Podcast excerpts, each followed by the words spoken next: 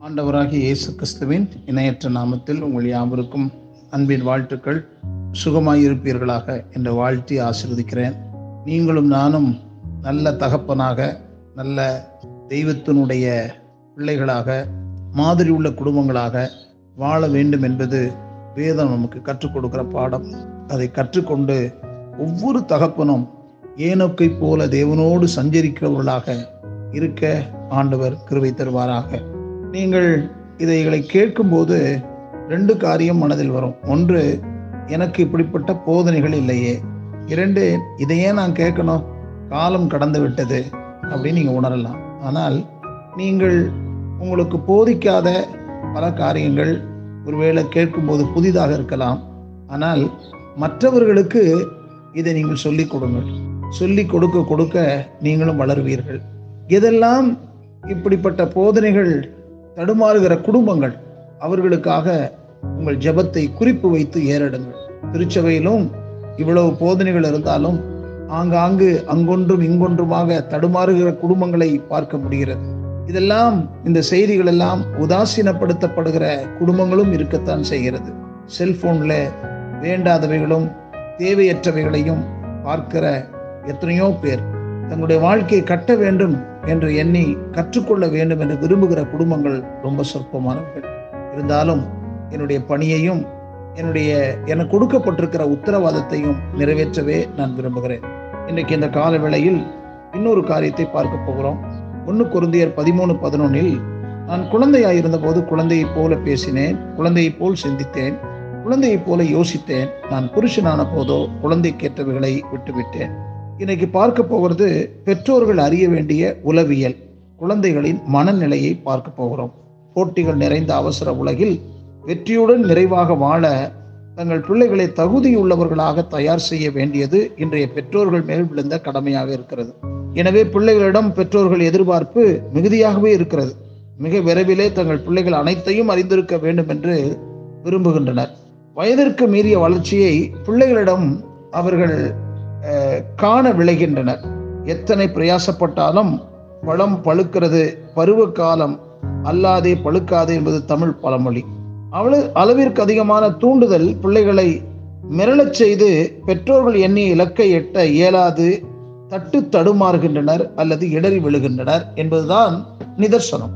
பெற்றோர்களின் எதிர்பார்ப்பு அந்தந்த பருவத்திற்கு இசைந்தாற்போல் இருத்தல் வேண்டும். பயனுள்ள ஒரு யூஸ்ஃபுல் டிப்ஸை உங்களுக்கு முன்னாடி வைக்க விரும்புகிறேன். ஒன்று அவர்கள் வயதிற்கு தகுந்தாற்போல் உங்களுடைய எதிர்பார்ப்புகள் இருக்கட்டும். குழந்தையின் கரங்கள் சிறியவை. அவர்கள் செயல்களில் எழுதுதல் வரைதல் பேசுதல் போன்றவைகளில் குறையில்லாதிருக்க வேண்டும் என எதிர்பார்க்காதீர்கள். அவர்களின் கால்கள் சிறியவை. அவர்களால் உங்களுக்கு இணையாக நடக்க இயலாது என்று ஒவ்வொரு பெற்றோரும் உணர வேண்டும். அவர்களுடன் சேர்ந்து நடக்க சற்றே நீங்கள் மெதுவாக நடங்கள். அதாவது உங்கள் எதிர்பார்ப்புகள் அளவுடன் இருக்கட்டும். நீங்கள் பார்த்து அனுபவித்துள்ள அளவு உங்கள் குழந்தைகள் இவ்வுலகை இன்னமும் காணவில்லை. எனவே உங்களுக்கு இணையாய் அவரிடம் புத்திசாலித்தனத்தை எதிர்நோக்காதிருங்கள். உங்கள் பாதுகாப்புடன் அவர்கள் ஆய்வு பயணம் தொடர அனுமதியுங்கள். அவசியமின்றி அவர்களை கட்டுப்படுத்தாதிருங்கள். அவர்கள் உங்கள் வயதினை அடையும் போது ஒருவேளை உங்களை விட என்னை விட புத்திசாலிகளாய் இருப்பார்கள். இரண்டாவது அவருடன் உங்கள் நேரத்தை பகிர்ந்து கொள்ளுங்கள். என் நேரமும் வேலை வேலை என்று அலைந்து கொண்டு பிள்ளைகளுடன் இணைந்திருப்பதாக ஒதுக்க வேண்டிய நேரத்தை புறக்கணிக்காதிருங்கள்.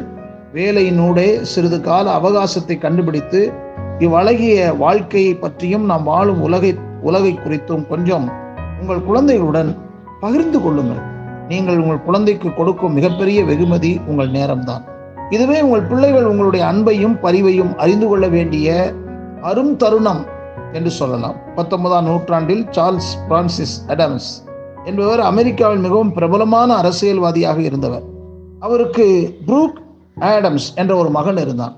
இருவருக்கும் தினமும் டைரி எழுதுவது வழக்கமாக இருந்தது. ஒரு நாள் தந்தையும் மகனும் பொழுதுபோக்கிற்காக ஒன்றாக மீன்பிடிக்கச் சென்றார்கள். அன்றைய தினம் அவர்கள் இருவரும் தங்கள் டைரியில் என்ன எழுதியிருந்தார்கள் தெரியுமா?